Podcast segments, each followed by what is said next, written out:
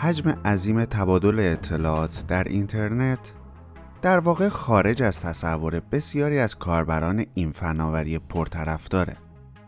روزانه میلیاردها پیام الکترونیکی با دقت و سرعتی باور نکردنی به راحتی ارسال و دریافت میشن که در این بین بیش از 200 میلیون ایمیل در دقیقه سهم قابل توجهی رو به خودش اختصاص میده.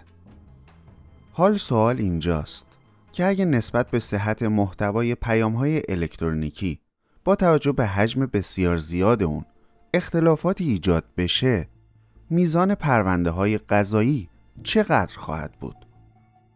در حقیقت بهتر اینطور از خودمون بپرسیم که چگونه بسترهای ارتباطی در اینترنت به درستی پیام های ما را از مبدع به مقصد میرسونن و همینطور شرکت های ارائه دهنده خدمات آنلاین برای کاهش خطرات احتمالی چه اقداماتی را انجام میدن؟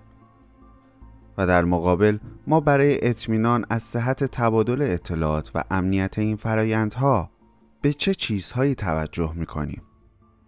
با ما همراه باشید تا در ادامه کمی بیشتر در مورد این موضوع با شما صحبت کنیم.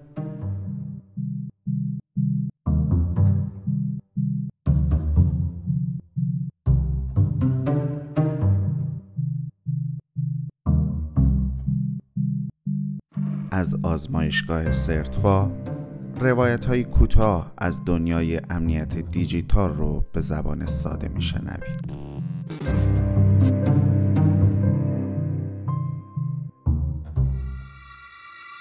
در یک نگاه کلی شاید بشه گفت که رمزنگاری اطلاعات کلید گرهگشای بسیاری از مشکلات در دنیای اینترنت شناخته میشه. رمزنگاری اصلی ترین روش امنیتی برای اطمینان از محرمانگی داده هاست.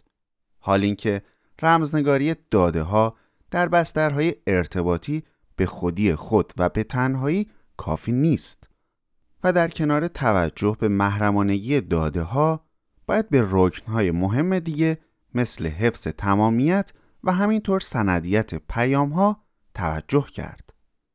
در واقع میشه اینطور بیان کرد که برای تأمین یک ارتباط امن و مطمئن چه به صورت ایمیلی و چه به صورت پیام متنی یا صوتی و تصویری از طریق پیام رسان ها می سه رکن محرمانگی داده ها حفظ تمامیت و سندیت پیام ها رو در کنار هم به کار گرفت و بهشون توجه کرد.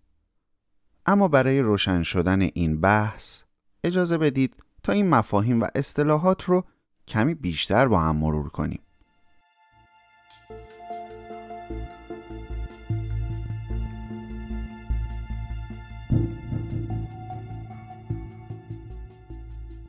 محرمانگی داده در ارتباط اینترنتی تاکید به این داره که برای مثال فقط ارسال کننده و دریافت کننده اصلی یک پیام از محتوای اون با خبر بشن. و اگه شخص سومی به صورت پنهانی این وسط قرار بگیره ندونه طرفین اون ارتباط چه چیزی به همدیگه گفتن. بنابراین برای این کار افراد باید پیامهاشون رو مستقلا خودشون رمزنگاری کنن یا از ابزارها و فناوری هایی استفاده کنن که از رمزنگاری داده در اونها پشتیبانی میشه. همونطور که می‌دونید استفاده از رمزنگاری خطر شنود مکالمات رو برای ما کاهش میده و به تعبیری این امکان رو برای ما فراهم می‌سازه که شنود رو باهاش بی اثر کنیم.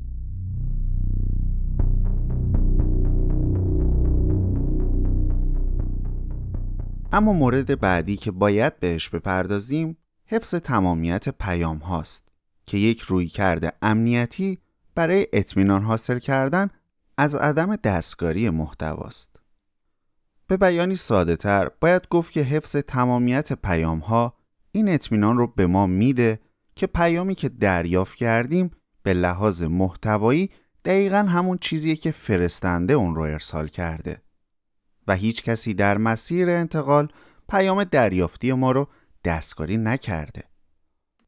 برای این کار امضای دیجیتال از طریق کلیدهای عمومی یکی از مطمئن ترین روش های حفظ تمامیت پیام ها شناخته میشه که افراد در مکالمات ایمیلی به صورت رمزنگاری شده معمولا از اون استفاده می‌کنن.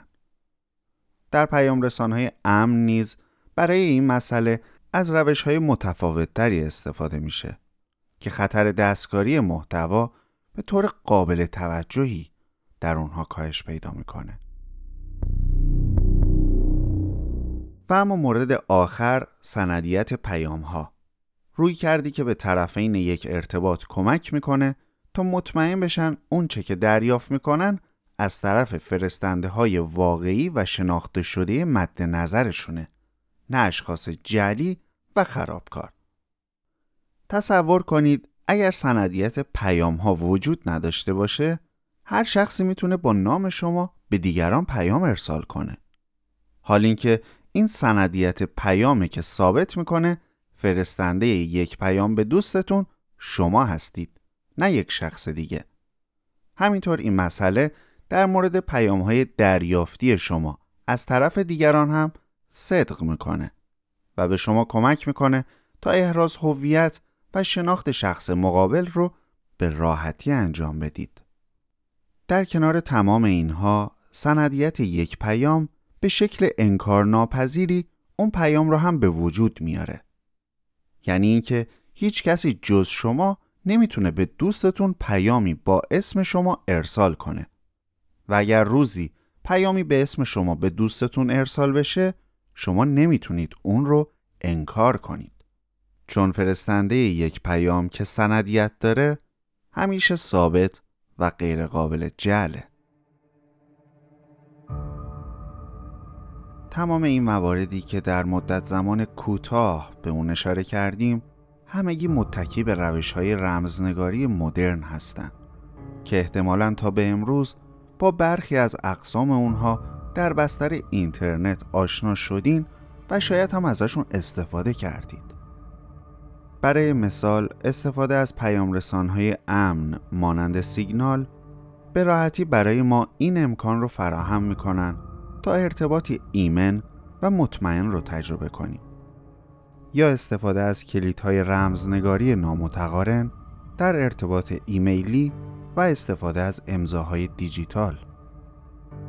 واقعیت امر اینجاست که ما چقدر به امنیت ارتباطات خودمون و اطرافیانمون اهمیت میدیم و برای تأمین اون چقدر تلاش می‌کنیم. آیا به امنیت ابزارهای ارتباطی که از اونها استفاده می‌کنید تا به حال فکر کردید؟